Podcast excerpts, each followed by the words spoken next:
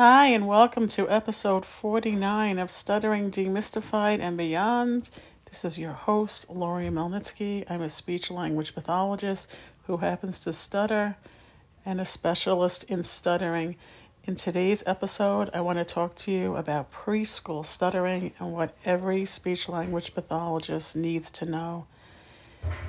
Preschoolers who stutter have a good chance of stopping stuttering with the right therapy. And so many of us, as grad students or even right out of school, do not get the experience working with stuttering. I have been fortunate to have a private practice of over 20 years where I've worked with people who stutter of all ages and have gone through continuous training about stuttering. So I'm here to share some of my experiences with you. I'm excited to launch my preschool stuttering course, which I'll put below.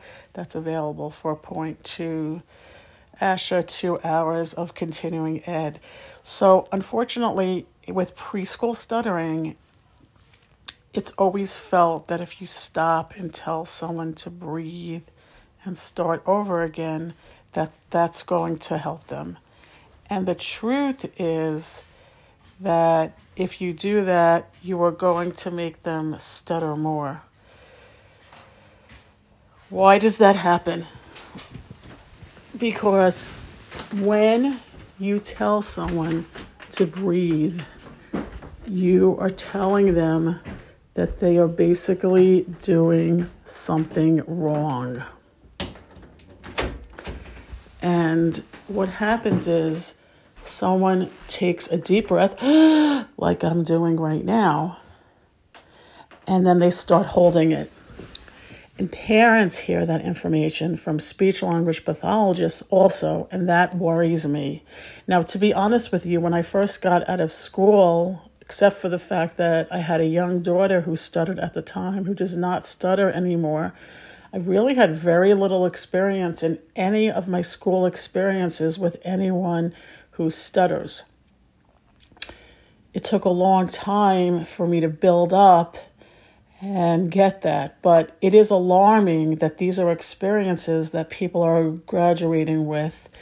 And because of the way sometimes schools are structured and the hours that they need, we don't get the experience. So, I'm going to tell you that what you need to know is do not, please do not tell people to stop and take a breath. It takes time to learn about stuttering, and the magic sauce and the magic secret is in the relationship that you have with parents and how you can teach them to really learn about stuttering. And the environment has a lot to do with it. So there are certain rules of language you could do with them, turn taking, no eye con- you know, establish eye contact, but make sure you don't tell them to stop, pause, take a breath and say the word over. In my course, I have a lot of meaty material that will help you and a parent verbal contingency approach like Lidcombe which was developed in Australia, is your best bet. But you still have to know a lot about stuttering because not every child responds to a manual or a recipe.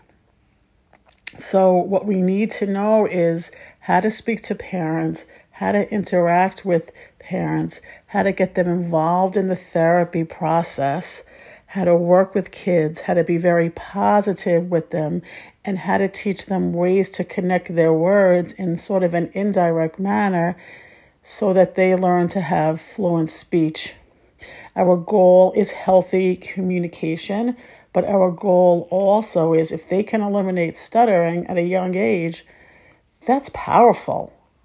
And I'm just going to share with you that I had a five year old who started kindergarten in September who came into my office stuttering over 55% of the time. And the mom really was very diligent about practicing with her. I told her what to do. She followed me. She was very involved. I don't believe if the mom wasn't involved that she would not be stuttering. today. It was a very positive approach, a lot of positive praise done in a very structured manner. And I believe, and because the mom was so good about waiting patiently, letting her speak, we used, because she was five, her narrative skills also. We worked a lot on telling stories and what happened first, next, last. She was also a, str- a struggling reader. So we worked so much on that that that really helped. Our words, if not used properly, there's no doubt, can have a psychological effect on the child who stutters and their families we must, must include parents in the therapy process. Otherwise, we're doing them a disservice. We will always have kids that, you know, developmentally might outgrow, outgrow stuttering anyway, but our words are powerful. Let them talk, establish eye contact, get in front of them. Don't interrupt. Don't let them interrupt you. Say, excuse me. So in the in the course that I developed, a lot more information is there. But remember to speech pathologist, I know you all mean well and your words are powerful. And we have to make sure that we have the knowledge so we can help others. So I, I hope this helps you. Um, I do remember being young and I do remember being four or five, and there wasn't much known about stuttering. And I do remember told, being told to like stop and pause, and it had a negative impact on me until I stopped talking pretty much in elementary school. So please, if you're a parent listening, make sure you're going to a speech pathologist who specializes in stuttering. If you're a speech pathologist, invest in yourself so you can help those kids because I know you want to help them as much as you can because we as speech pathologists are passionate and we want to help everybody. So I hope this helps. I'm going to end with the quote Believe in yourself, believe in every day, and hang on tight.